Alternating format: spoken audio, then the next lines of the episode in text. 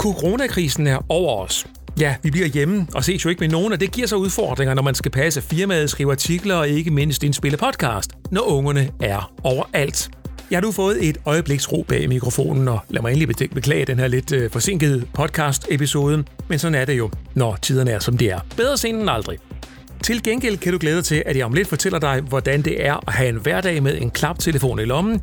Jeg har nemlig testet Samsung Galaxy Z Flip, og sammen med Peter Gottschalk fra Lyd og Billede sætter jeg fokus på Huawei's nyeste telefon P40 Pro. Peter har nemlig, ligesom jeg et stykke tid, haft P40 Pro i hånden. Huawei's nyeste topmodel, du ved, den der topmodel uden Googles tjenester. Og hvordan er det så at have en hverdag uden Google? Det virker øh, på mig som om, at det er meget halvfærdigt. Altså ikke alene mangler der en masse apps, men, men det er også som om, at der er en masse sådan konvergens, altså alt det her, der foregår på kryds og tværs bag kulisserne, som ikke rigtig virker. Good hardware ruined by the lack of apps. Og det kan vel ikke siges meget mere præcist. Bliv hængende her og kom helt ind i maven på P40 Pro. Hvad får du, og navnligt, hvad får du ikke, når du køber telefonen? Og til sidst i episoden her, lidt coronakrisefokus, ja, det kan man næsten ikke undgås. For en ting er, at jeg sidder her og taler til dig fra mit hjemmekontor med en mikrofon foran mig. Det er et relativt simpelt setup. Men hvordan håndterer man en hel radiostation, når værterne sendes hjem? Det handler om USB-mikrofoner, internet via kabel og 4G og fjernstyret mixerpulte lidt senere. Det sker, når jeg taler med den tekniske chef for Radio Nordjyske og ANR. Han hedder Henrik Poulsen. En hver podcast kræver som bekendt lyttere for at give mening, og det går i al sin beskedenhed ganske fornuftigt for min podcast her. Men flere er selvfølgelig altid velkomne. Del gerne episoden her med dem, du kender, og så i øvrigt en lille, lille sjov statistik fra podcasten. 90 procent, der lytter til den her podcast, hører faktisk hele episoden fra ende til anden.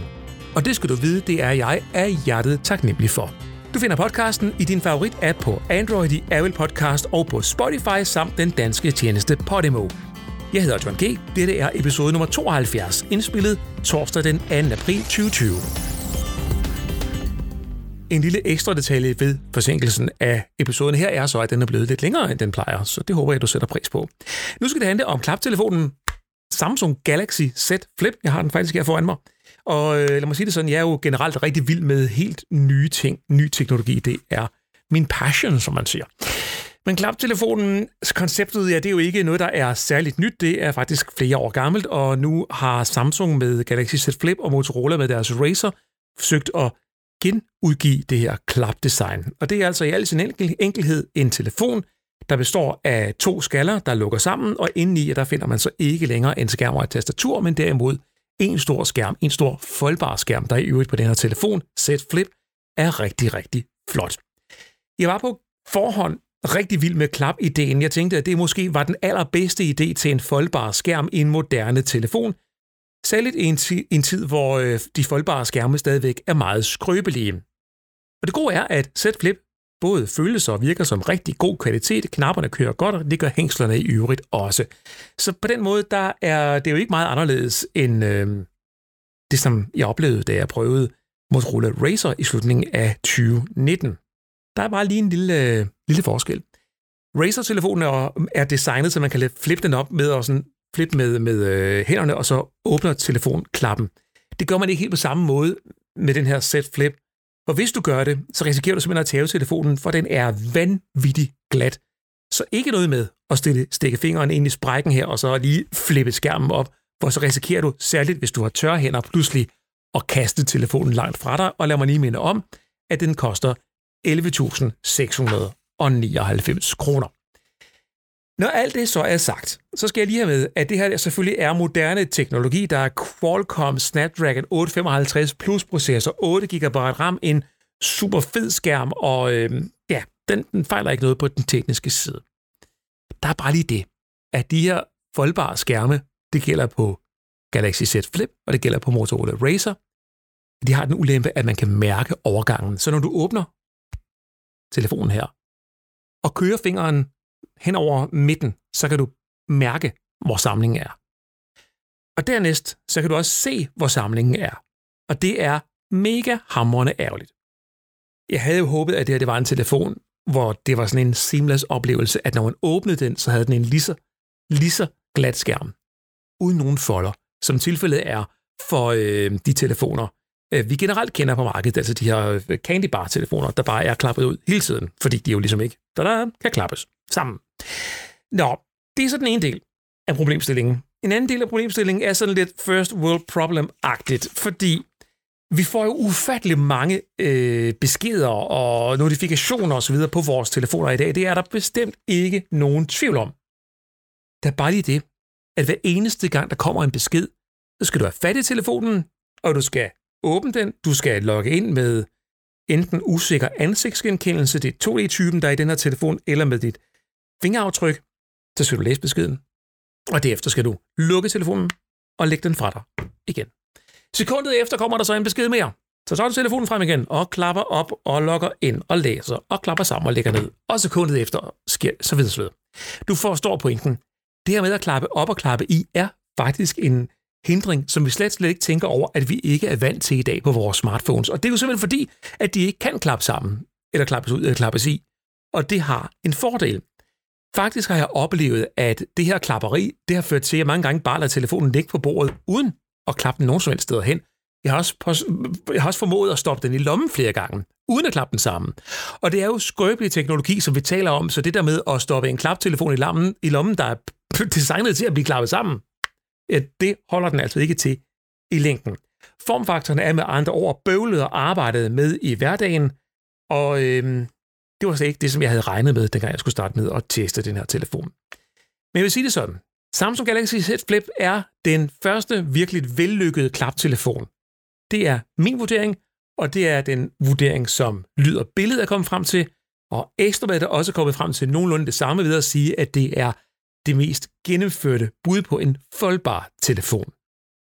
Uden jeg har haft Motorola Racer til test endnu, så må jeg medgive mine kollegers konklusioner på Lyd og Billede og Ekstrabladet, at de er jo givetvis nok ganske rigtige, for de matcher meget godt med det, jeg selv synes. Det kan så være, at Motorola Racer overrasker på den lange bane. Hvem ved? Det må vi eventuelt se til den tid.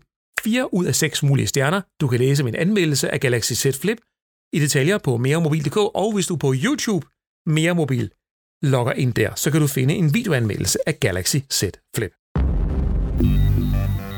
Nu skal vi dykke dybt ned i Huawei P40 Pro, og derefter kan du møde Henrik Poulsen, der som teknisk chef for Radio Nordjyske og ANR har lavet hjemmestudier til nogle af værterne. Der er ikke det, som ikke er digitaliseret i radioen, øh, og det har det jo været i mange år. Altså radio er jo i princippet langt længere fremme end, end tv. I dag, der kan det helt klares med en meget lille taske, og så øh, to øh, dongles med noget 4G i, eller snart 5, og så, øh, så er man egentlig på. Man kan også gøre det direkte fra sin mobiltelefon, hvis det er kortervejet, og så lyder det altså fuldstændig ligesom, når du og jeg vi sidder og snakker sammen her.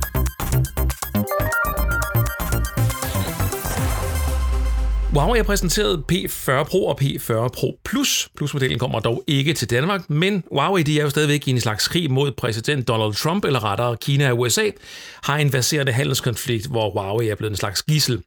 Dermed har ingen af P40-modellerne adgang til Googles Maps og Services, så ingen Gmail, ingen YouTube, ingen Google Maps og ikke mindst ingen Google Play Store.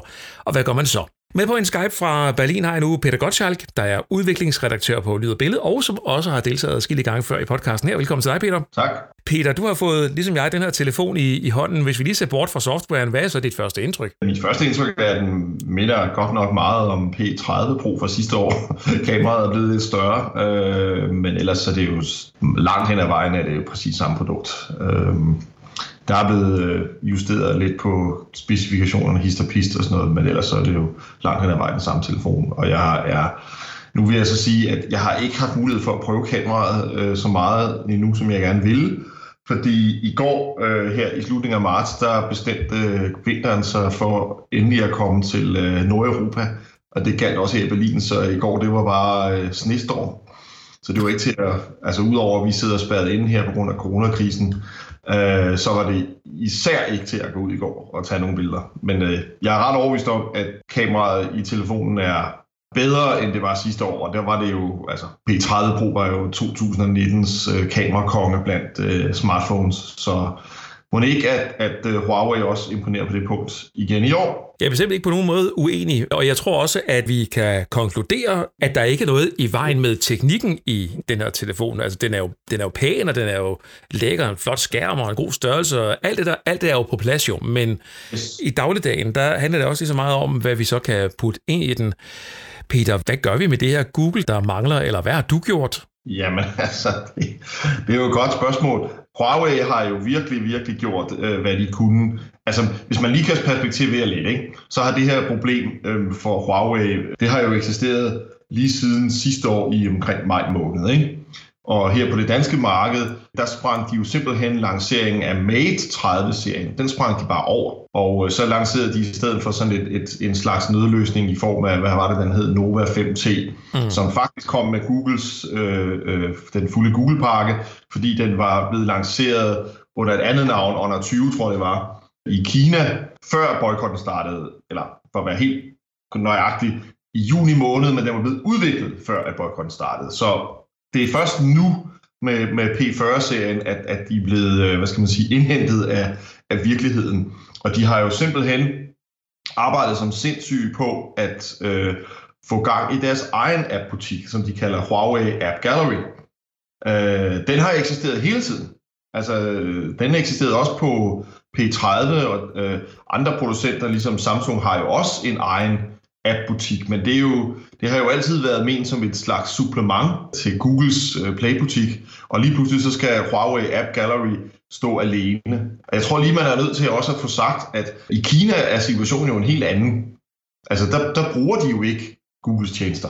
De kan ikke bruge Googles tjenester. Det, det, det er nemlig rigtigt. Det kan de ikke. Så der har de jo andre, øh, øh, hvad hedder det, app butikker, hvoraf øh, Huawei App Gallery er en af de største, fordi Huawei faktisk også er den største mobilproducent øh, på det kinesiske marked. Men lige pludselig, så står de her og skal, øh, og skal øh, hvad hedder det, overtale forbrugere i Danmark og, og resten af, af, af den vestlige verden til stadig at købe deres telefoner, øh, selvom at de ikke længere kan give os adgang til, til Googles apps og tjenester. Og hvad gør man så? Jamen, så forsøger man at overtale så mange appudviklere som muligt til at øh, øh, lægge deres apps i App Gallery også. Ikke i stedet for Google Play, men også øh, sammen med, øh, samtidig med Google Play. Og der må jeg bare sige, at de er ikke nået særlig langt. Det tror jeg er, er den korte konklusion. Må jeg indskyde et spørgsmål, Peter, når du siger, at det ikke er noget særligt langt? Jeg har også siddet og klikket rundt her. Det virker som om, at der er mange apps, der er et stort load af alt muligt derinde. Ja, men øh, er det noget, du kender? Nej. det, er jo, det er jo det, der er problemet. Altså, øh, min, min gode kollega fra, fra Lyd og Billede, Jonas Egelund fra Sverige, han har testet, øh, faktisk at P40-serien ikke den første telefon, som Huawei sender på markedet i Skandinavien, kun med App Gallery. Den første telefon, de sendte på markedet, det var Mate XS. Den kommer formentlig, bliver der kun solgt 10 af dem i Danmark, fordi det er den der øh, klaptelefon, foldbar telefon med foldbar skærm, der koster næsten 20.000 kroner. Men den kommer også kun med App Gallery, og den har Jonas testet.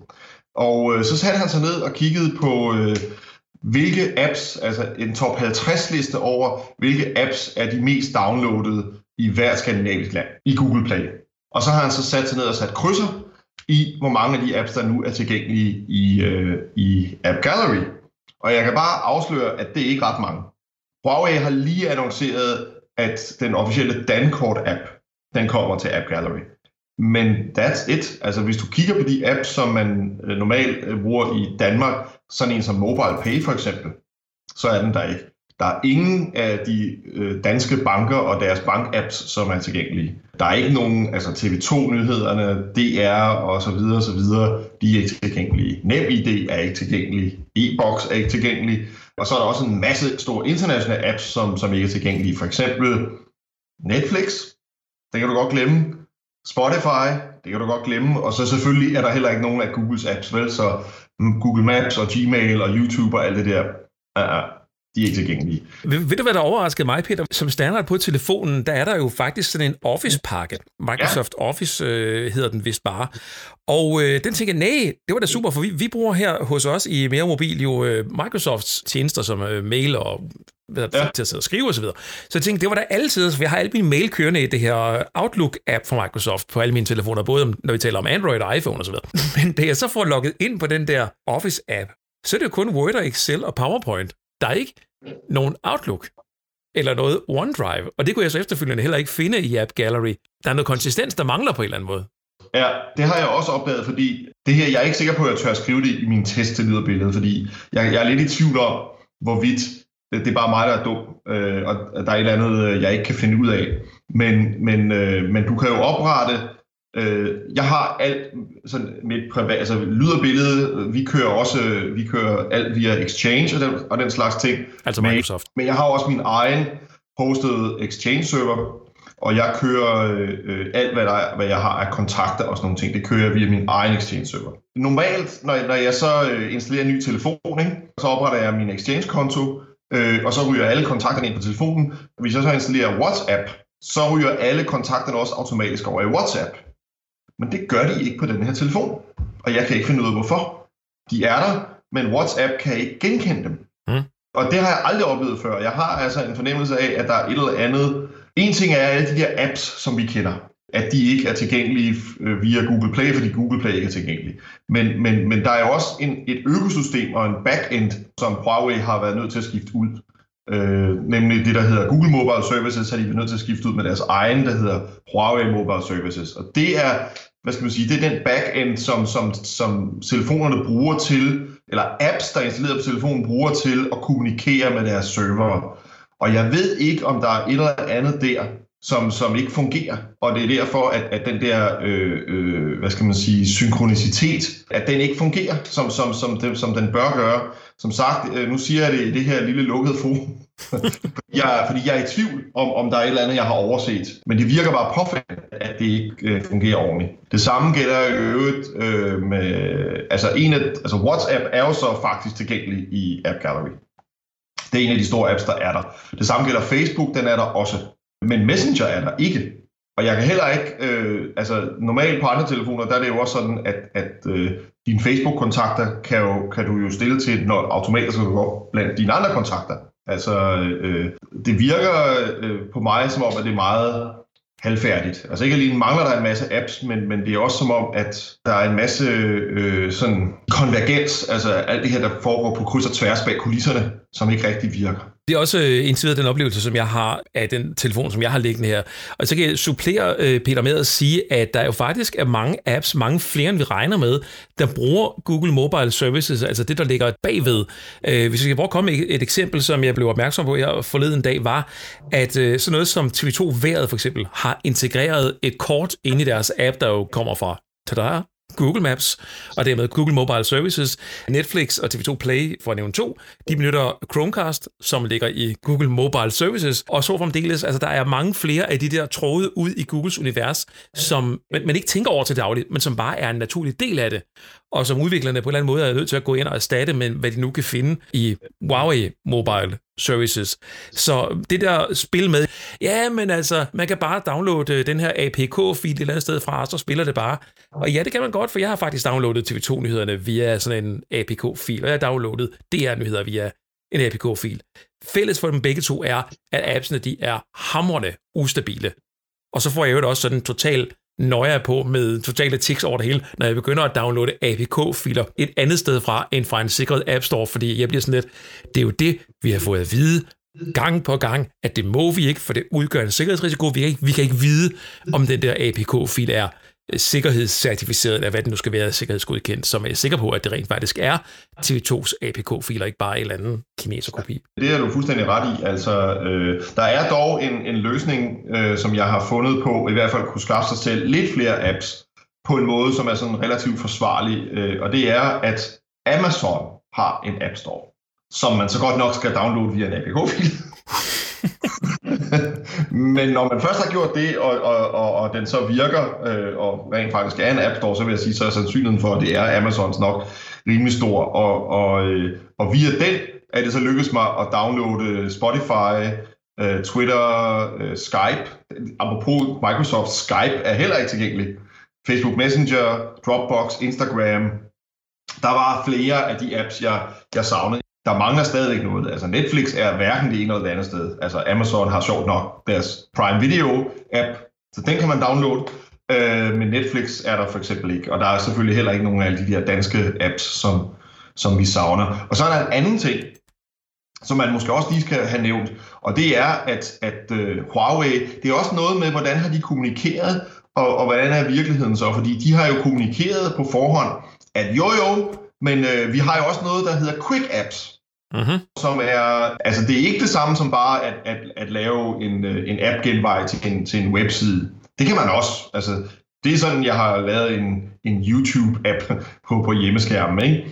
Øh, fordi det kan man jo trods alt se øh, på, på, på sin webside. Men nej, nej, øh, der er nogle apps, som også understøtter sådan et HTML5-format, øh, som du så kan, kan, kan altså så, de, så har Huawei gjort det nemt ved at lave sådan noget, de kalder en Quick App Center, hvor man kan søge på tjenester, der, der understøtter øh, HTML5, og så kan, de, så kan du lave et app-ikon, hvor du så øh, øh fra, øh, hvad hedder det, fra det app-ikon havner på, på en HTML5-side, der, der fungerer og agerer næsten 100% som en app. Og det som Huawei, altså sådan som jeg havde forstået Huawei på forhånd, øh, øh, så var det sådan, at, at det var blandt andet deres løsning til, hvordan man kunne få gang i en masse af Googles tjenester på deres telefoner. Mm-hmm. Men det kan man ikke, det virker ikke. Der er stort set ingenting tilgængeligt som Quick App. Den eneste, jeg har kunne, øh, altså den eneste sådan kendte app, jeg har kunne få til at fungere som Quick App, det er Twitter. Det er jo det, der egentlig er pointen i det her, at man er jo nødt til som forbruger at finde ud af, hvad er det egentlig præcis, at jeg får eller ikke får ved at købe en telefon til, hvad er det, 7.999 kroner. Og nu kan det sådan komme til at lyde som om, at jeg sidder her, eller du sidder her, og øh, disher og Huawei og deres telefon, øh, og hele deres koncept osv., det er, fordi det er jo øh, nød lærer nøgne kvinder og spindeagtigt, det her projekt. Altså, de forsøger at få gang i noget, som ikke rigtig er der. Men i virkeligheden har jeg det inde i maven sådan, at det her er faktisk en telefon, som jeg rigtig gerne vil holde rigtig meget af. Netop fordi forgængeren, bare for et år siden, at det er altså kun et år siden, at vi var i Stockholm til en eller anden briefing om P30 Pro, der her hos mig endte med et anbefalerlogo og seks stjerner og noget i retning af, at så kan Samsung fandme bare komme an, fordi nu har Huawei virkelig bare lavet noget, der er altså bare top dollar og kan gøre sig virkelig mod, mod de store, og være det, der får dem til at flytte sig frem i bussen. Og så kom, så kom amerikanerne en måned senere og ødelagde det hele. Så det er en telefon, som jeg så rigtig, rigtig gerne vil holde af, men det er bare som om, at jeg ikke rigtig kan elske den. Det giver meget god mening. Altså, øh, jeg snakkede med min øh, kollega øh, Jonas om det i går, for ligesom at, fordi vi, vi, øh, øh, vi har begge to fået testproduktet, og, øh, og han har, øh, nu bliver det sådan lidt nørdet, ikke? Men, det gør ikke noget når vi laver de her tests af mobiler, så skal vi jo også lave en masse benchmark-tests. Og det kan man jo heller ikke, fordi alle, der er jo ikke nogen af de der benchmarks-apps, der er tilgængelige øh, i App Gallery. Øh, og så kan man finde dem som sådan nogle ukurante APK'er, men der har vi igen, det er lidt risikabelt. Men Jonas, han havde stadigvæk sin P30 Pro liggende, men den har han så lavet en klon af. Fordi der er faktisk en phone clone app på den her P40 Pro, så man kan klone en anden telefon, og så får man alle sine Google Apps med over. Og der var også alle de der benchmarks apps, som, som vi skal bruge. Men kan Jonas så øh, gå ind i Google Play Store og efterfølgende downloade alt, hvad han har lyst til? Nej, Nå. det kan han ikke. Fordi det er jo stadigvæk Huawei Mobile Services, telefonen kører. Det er en klon jo ikke noget på. Så han får jo heller ikke opdateret de der apps. Så derfor er det også en, en, en altså det er meget som at tisse i bukserne af den løsning, ikke? Altså, jo jo, du får alle Google Apps over sådan lige nu og her, men de bliver jo aldrig sikkerhedsopdateret. Ja, for det er jo egentlig det næste, jeg egentlig ville have spurgt dig om, Peter, det er, hvad gør man så med alle de her ting, man har downloadet fra øh, APK-filer og fra Quick Apps og hvad ved jeg med hensyn til opdateringer? Altså, er det bare døde apps, der aldrig kommer til at ændre, ændre sig, hvis man ikke gør noget aktivt selv? Ja, det vil jeg da mene. Jonas han skrev i vores chat, så skrev han, Good hardware ruined by the lack of apps. Og, og det kan vel ikke siges meget mere præcist. Det er meget præcist. Altså, det er et, et, et, et fedt produkt, fed hardware, det kan ikke anbefales til nogen andet end de mest hardcore nørder, som, som selv synes, at det er fedt at, at sidde og rode med APK-filer og, og det ene med det andet. Altså mine læsere, det er jo, det er jo folk flest. øh, helt almindelige forbrugere, som, som vil sætte sig ned og sige, hmm, jeg skal have en ny mobiltelefon, skal jeg købe den der P40? Og der er jeg bare nødt til at sige, nej, det skal du ikke. Du skal ikke købe den, fordi det bliver du ikke tilfreds med. Der er for, meget, for mange ting, som den ikke kan, i forhold til, hvad man forventer, ikke? hvad man bruger sin smartphone til til daglig.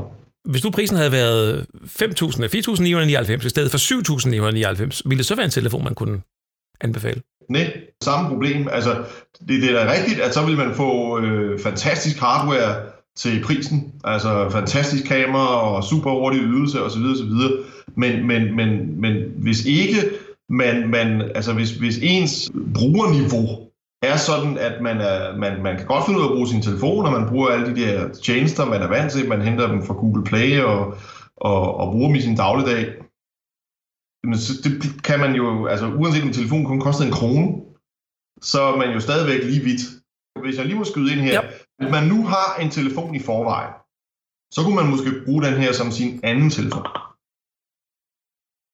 Ja, det giver mening, fordi fordi den har øh, et fantastisk godt kamera og, øh, og så videre, så videre, ikke? Altså en, en, en rigtig, rigtig flot skærm. Jo, så hvis den havde kostet 4.000 eller 5.000, så kunne man måske have sagt, om så kan jeg købe den, så jeg har også, øh, så jeg har det fede mobilkamera og det ene med det andet og sådan noget, men, men altså nej, det, det, er, det er jo synd for Huawei. Jeg vil godt spørge, Peter, hvad tænker du om uh, App Gallery på den lange bane? Altså, Huawei siger jo selv, at de vil skabe en konkurrent til Google Play Store og App Store hos Apple. Hvordan vurderer du deres muligheder for at slå igennem på det område? Øh, hvis de står alene med det, er deres muligheder meget små. Altså, det kan godt være, at de er en, øh, en stor spiller på mobilmarkedet, ikke? Øh, en kæmpe virksomhed. Vi har jo begge to været en tur i Kina også for at besøge dem, og det ene med det andet. Det er jo kæmpe, altså i forhold til danske forhold, er det jo en kæmpe, kæmpe, kæmpe, kæmpe virksomhed. Jeg vil sige det sådan, at for dem, der ikke har haft en fornøjelse at besøge Huawei, altså jeg, jeg, var, jeg var blown away, da jeg så det, altså hvor stort det er.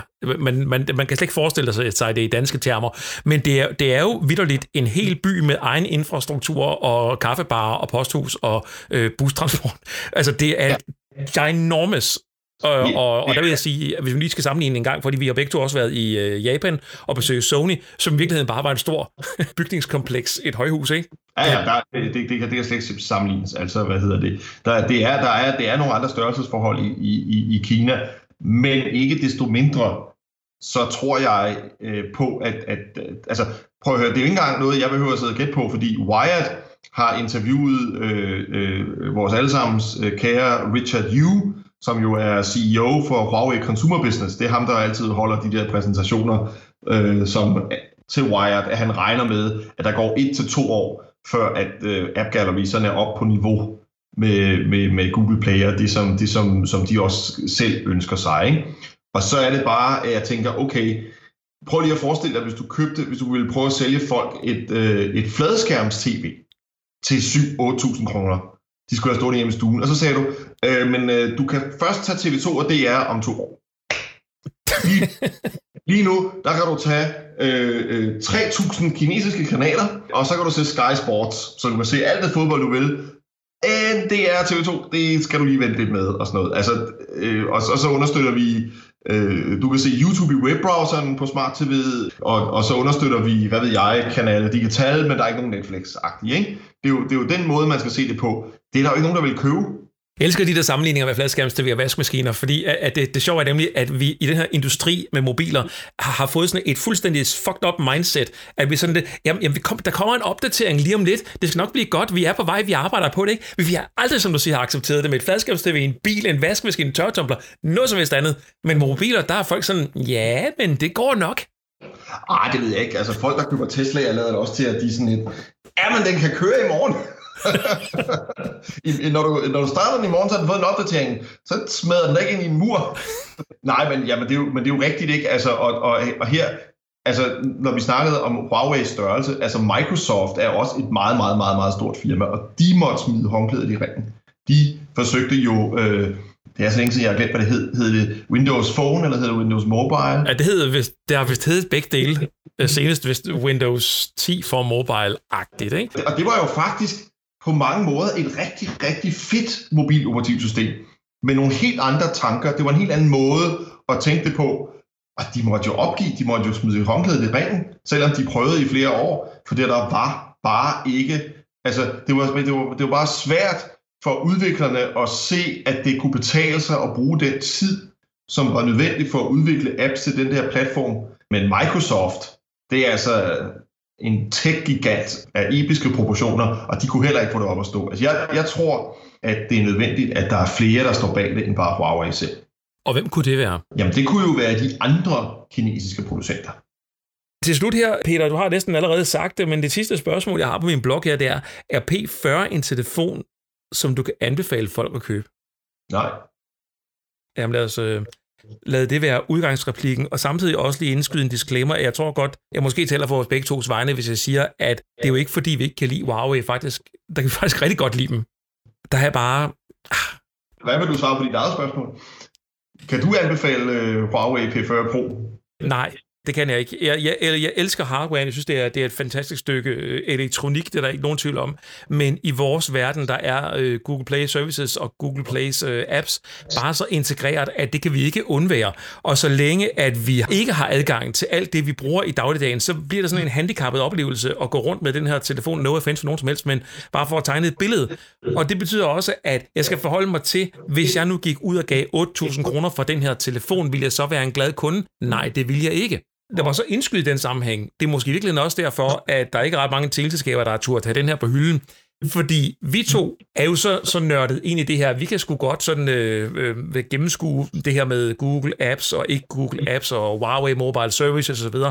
Men når herre og fru Jensen kommer ind i en teleforretning og tænker, ej, den nye Huawei-telefon, jeg har set i reklamerne, den skal jeg godt nok have med mig hjem. Og de kommer hjem, så vil de bare møde en mur som de ikke aner, hvad de skal stille op med, og hvordan de skal kravle over. Jeg tror, de kommer til at tage voldsomt stor markedsandel øh, på det her. Og som tiderne er lige nu, så tror jeg jo heller ikke lige frem, at øh, Trump-administrationen har super travlt med at bekymre sig om handelskonflikten med, med Kina. De har andre vigtigere ting at tage sig til med deres øh, sundhedsvæsen, øh, tænker jeg. Så det er jo også et dårligt tegning på, på alle måder, men vi ved det faktisk øh, begge to godt.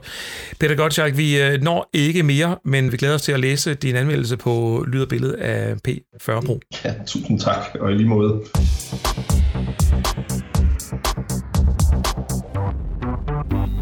Vi er midt i coronakrisen, hvor hovedbudskabet er at holde afstand til hinanden. Og afstanden, ja, det kan være svært på en arbejdsplads som en radiostation. Her deler værterne mikrofoner, hovedtelefoner og mixerpulte osv.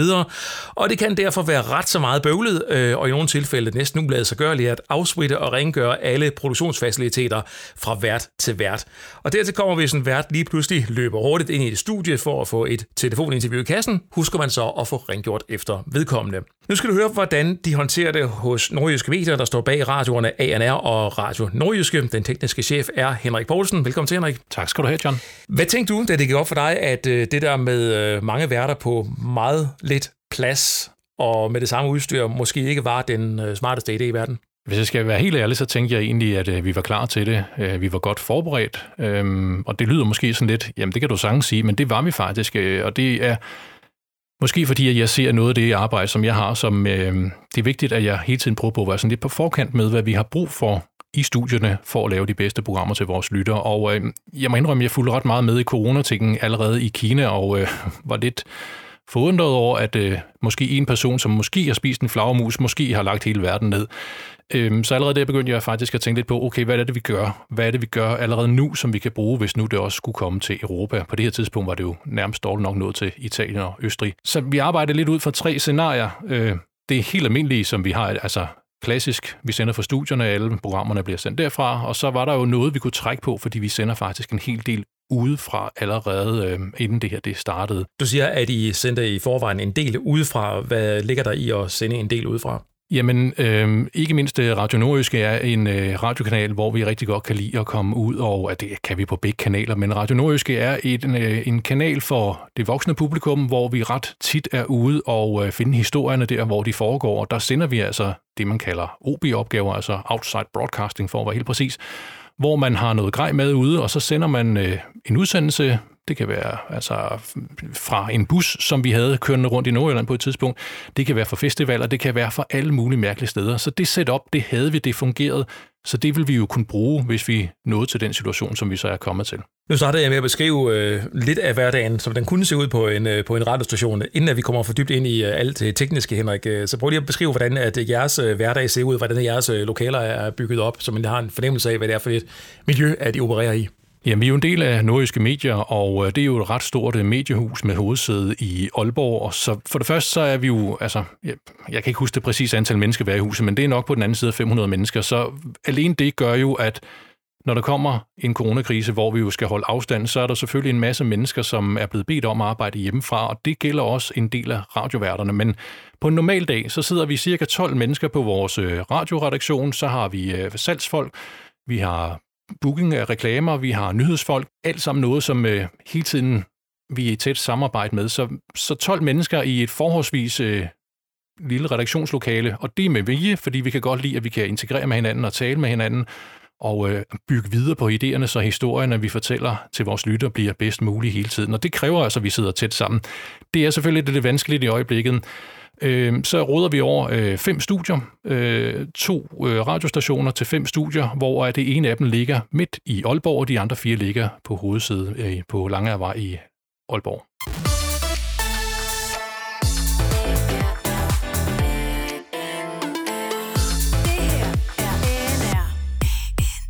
Så der ligger altså et studie centralt inde i byen, og så fire studier Fire studier på hovedsædet, ja. Okay, så, så der, hvor de fleste mennesker er, det er derude, hvor de fire studier er. Det er nemlig rigtigt. Og det, det er bygget op sådan, at de faktisk øh, to studierne, som vi primært sender fra, de, der er god afstand imellem dem. Så, så hvis man også spreder øh, personalet, så er det ikke det helt store problem, og rent faktisk på nuværende tidspunkt også at sende for de studier. Hvordan er bemandingen så blevet her i kriseperioden? Jamen, vi har valgt at fastholde vores øh, morgenradio øh, på Langearvej, altså på vores hovedsæde, og øh, det er både på Radio Nordisk og på ANR, at de sender derfra. Og de er altså adskilt nu i hver sin ende af huset, fordi studierne ligger med øh, behørlig afstand fra hinanden, og værterne, de er også flyttet væk, så der er mere end de her mere, øh, to meter fra hinanden. Og så de sender, øh, og det gør de, fordi at det egentlig er lettest for alle at gøre det fra de studier, de er vant til at stå i. De har meget, øh, mange telefoner på, de har mange lyttere med, og det er bare lettere, når man står i øh, studiet, der er bygget til det, end man sidder i sit øh, hjemmestudie. Det kan også lade sig gøre hjemmefra, men det er bare lettere at gøre det. Og så er man også stadigvæk en del af altså, pulsen, som kører. Altså nordjyske medier producerer lige så meget i dag, som vi gjorde inden coronakrisen. Folk er bare ikke til stede på arbejdspladsen, men øh, arbejder hjemmefra rigtig meget. Selv vores nyheder bliver faktisk leveret udefra i øjeblikket. I Danmark er vi jo kendt for rigtig gode internetforbindelser. Det er noget, som rigtig mange danskere glemmer at sætte pris på, men en rejse til udlandet, og ja, det kan nogle gange understrege pointen i, at vi faktisk har det godt i Danmark, også på mobilnettet. Hvad for en betydning har det haft for de muligheder, ja, du skulle have brug øh, for at kunne skabe de her hjemmearbejdspladser, at vi har fornuftige internetforbindelser? Jamen, øh, jeg vil sige, at det vil ikke kunne lade sig gøre uden. Altså, jeg, vi kan jo prøve at spole tiden øh, lidt tilbage, ikke? Øh, er der nogen, der kan huske ISDN eller modem inden da, ikke? Altså, vi har haft sendt på ISDN, øh, men en hjemmearbejdsplads i dag vil jo ikke være, altså for det første ville det være alt for bekosteligt, hvis vi alle skulle have, altså hvis nu vi stadigvæk var i ISDN-tiden, det ville jo være helt vanvittigt dyrt. Øhm, til gengæld så kan alt jo lade sig gøre i dag, når vi er på, på internettet. Øhm, altså jeg kan faktisk lave alt ud over fysisk trykke på en maskine fra mit hjemmekontor, hvor jeg sidder lige nu. Så det forklarer jo nærmest alt. Altså, der er ikke det, som ikke er digitaliseret i radioen, øh, og det har det jo været i mange år. Altså, radio er jo i princippet langt længere fremme end, end tv. Hvis man øh, tænker på, hvordan øh, man laver en tv-produktion, så er det jo nogle store vogne med masse grej, der bliver kørt et sted hen, og så er der en masse mennesker, der render rundt og stiller udstyr op, og sådan var det også for år tilbage, når man skulle lave radio udefra. Men i dag, der kan det helt klares med en meget lille taske, og så øh, to øh, dongles med noget 4G i, eller snart 5, og så, øh, så er man egentlig på. Man kan også gøre det direkte fra sin mobiltelefon, hvis det er kortervejet, og så lyder det altså fuldstændig ligesom, når du og jeg vi sidder og snakker sammen her. Øh, lad os lige prøve at holde fast i øh, de her øh, scenarier for en 10-15 år siden.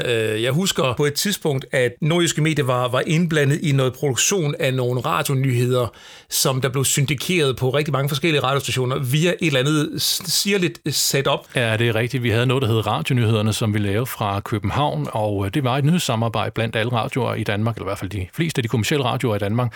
Og det var tilbage i SDN-tiden, hvor at, jeg tror, det var to minutter i helt, så øh, kørte der en øh, lille øh, makro, som øh, stille og roligt begyndte at ringe alle de her kodex op, og det var en fest at stå, hvordan der blev ringet op til alle de her for mange forbindelser. Og øh, så blev der læst live op på øh, ISDN-forbindelserne til stationerne her, og fem minutter senere cirka, så blev det hele lukket ned igen. Og sådan øh, var det jo på det her tidspunkt. Altså det var det, der var muligt. Det var frygteligt dyrt, og det var måske også derfor, det sidste ende ikke øh, kunne løbe rundt, fordi at det var voldsomt dyrt at producere de her nyder på den her måde her. I dag ville det jo være helt anderledes. Altså enten så kunne man jo sende det som altså, en lydfil hurtigt over nettet, eller også vil man kunne gøre det næsten gratis, fordi at nettet er jo, som det er i dag, så, ud, så udbredt og uh, så i høj kvalitet, som det nogle gange er i Danmark. Men jeg synes jo et eller andet sted, det er fascinerende at tænke på det der ISDN-setup med Codex, der bliver ringet op osv., hvor vildt det egentlig har været, at det har virket. Ja, og uh, altså igen, det viser jo radio, at det var langt længere foran tv, og det er jo selvfølgelig også, fordi vi ikke skal bruge nær så meget båndbredde, som hvis man skal sende tv, og specielt i de her tider, hvor alt jo minimum skal være 4K, øh, indtil EU siger, at det må det ikke være. Øh, men altså, radio var og er længere frem sådan øh, digitaliseringsmæssigt. Altså det eneste, der sådan, måske er lidt bagefter, det er modtagelsen, hvor tv jo er digitalt modtagelse i dag, hvor at, øh, det kniber lidt mere på radioen. Altså det enten er det jo som stream, eller DAB, men altså DAB rører jo ikke rigtig på sig. Det er jo stadigvæk rigtig meget øh, analog modtagelse, enten i bilen eller jeg var lige ved at sige på transistoren på køkkenbordet, det er der, hvor vi jo stadigvæk, øh, altså på en eller anden mærkelig måde, er lidt omvendt. Vi producerer meget mere digitalt, end tv har gjort, men det modtaget stadigvæk analogt, og det er lidt sjovt at tænke egentlig. Men det er rigtigt nok det der med ISDN, altså øh, mange fodboldkampe, øh, lokalradioer sendte inden, at øh, det blev sindssygt dyrt at have rettigheder til at sende fodbold. Det blev lavet på ISDN fra øh, små øh, stadions, altså det var ikke engang Superligaen, det var jo små kampe, som man valgte at sende i radioen fordi at, øh, altså, det havde høj prioritet, og selvom det kostede en frygtelig masse penge, så gjorde man det, fordi også, altså, det var også lidt sejt, at man kunne ikke, altså hey, vi kan sende fodboldkampen, selvom det var på udebane og langt, langt, langt væk fra, hvor man normalt øh, ellers øh, havde studier. Ikke? Og jeg synes lige her, Henrik, vi skal holde en kort pause og spole tiden tilbage til 1994, så lytterne af podcasten her i 2020 kan få en fornemmelse af, hvad det var, man kunne, når man skulle lave en sportsreportage fra et stadion via en ISDN-forbindelse, og i nogle tilfælde også APL-forbindelser.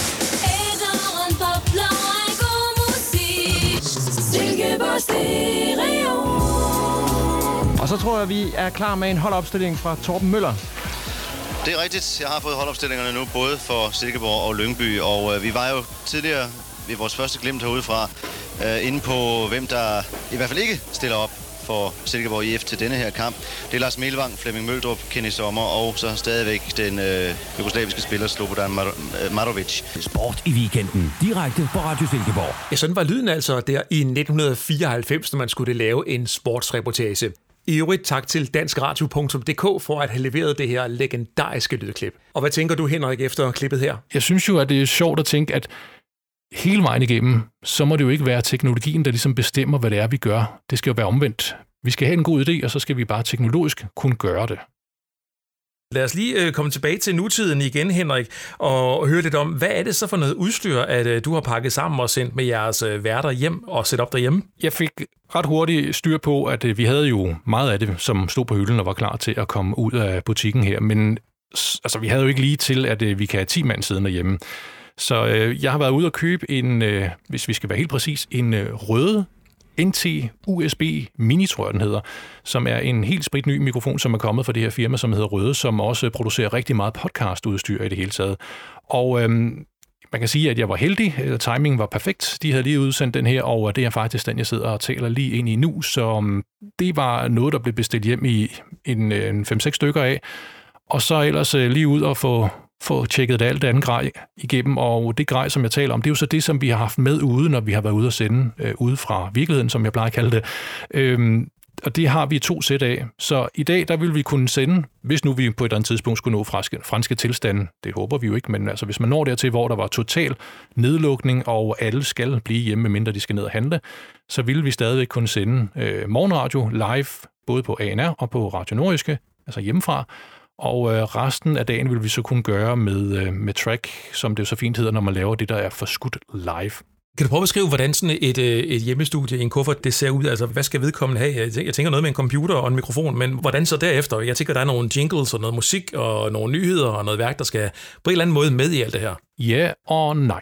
Øhm, det store setup, det er en øh, lille kuffert, hvor der er en, øh, jeg var lige ved at sige, en stor marbuplade nede i, øh, som egentlig er en lille mixer, som også sørger for, at du kan sende hjem på 4G. Og det er jo her, hvor det bliver smart. Du giver bare to 4G'er i, sætter din mikrofon til, trykker på en knap, så er du faktisk på øh, ud over hele det sendeområde, vi normalt sender fra. Det er den sådan lidt store udgave.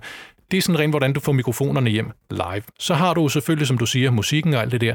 Og det er jo så simpelt i dag, fordi alt er digitaliseret, så man logger ind på en webbrowser, og øh, så når man er der, så kan man gøre alle de ting, som man plejer, ligesom man står i studiet. Du kan starte musikken, du kan stoppe musikken, du kan afvikle dine reklamer, fordi alting bliver stadigvæk afviklet fra vores hovedsæde, altså fra de studier, som vi plejer at gøre i. Så musikken ligger ikke hjemme hos, øh, hos dig for eksempel? Nej.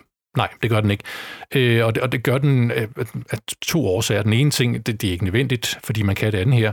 Og så er det jo altså også for at øh, sørge for, at selvom vi har fantastiske internetforbindelser i dag, så er der ingen grund til at give unødig mulighed for fejl, og det kan man jo gøre, hvis, øh, hvis nu computeren midt i det hele hjemme på hjemmekontoret lige pludselig bryder sammen, eller et eller andet. Det er jo, altså, det er jo ikke bygget til at skal være 24-7-drift, ligesom det er på en radiostation.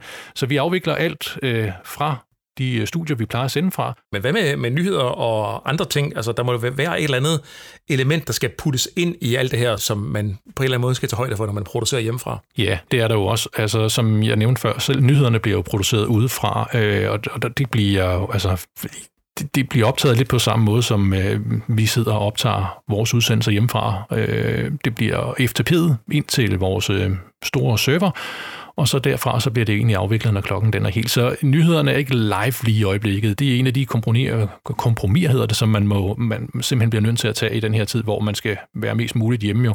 Og det betyder jo så også, at øh, altså, nyhederne er så færdige fem minutter i helt i stedet for klokken helt, og det tror jeg faktisk er, det er okay. Men, men det er jo også altså, en hjemmearbejdsplads, og det er igen en computer, en mikrofon, og så skal du egentlig ikke bruge mere. Jeg kan jo sådan erindre radioproduktion fra, fra gamle dage, at der må gerne være nogle jingles, der passer sammen med noget musik, der passer sammen med noget speak, og det skulle være lidt smule lækkert lavet. Kan man gøre det sådan her øh, på, på afstand, eller er det sådan nogle blokke, så er der et speak, der slutter, en jingle, der starter, og et musik, der starter, altså mere end det flyder sammen?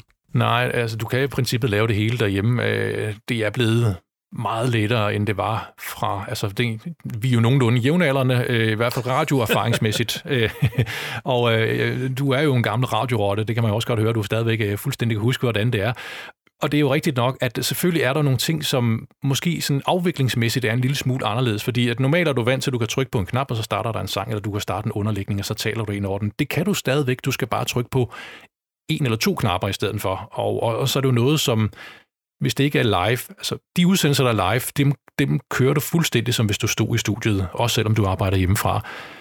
Og så er der jo det her med, at øh, hvis det er optaget, det vi kalder tracket, så er det en lille smule anderledes, men der går lige præcis to sekunder, så har du det i fingrene, fordi det vigtigste er jo ikke, hvordan vi gør det, men stadigvæk, hvad vi gør. Der var en gang, hvor man jo nærmest var dømt til at skulle gøre det, som ens forældre gjorde, fordi at man jo nærmest fra spæd kom i mesterlærer, og selvom det ikke er så udbredt længere, så sker det stadigvæk sådan i det små, og jeg tror faktisk, at Eva Max, hun har været påvirket en hel del af, at moren er operasanger inden. Det her, det var Eva Max med Salt her på Radio Nordiske. Gode historier, god stemning og god musik. Radio Nordjyske.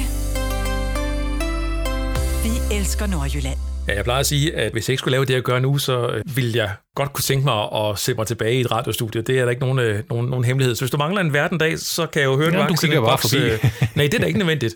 Du kan da bare sende udstyret her til Odense, så skal jeg da nok lige fikse det. Og øh, nu åbner du så for noget af det, som jo øh, egentlig var noget, som vi var begyndt at kigge på, om det her med, altså digitalisering gør jo mange ting, og det er jo altså, vi har sendt alle mulige mærkelige steder fra.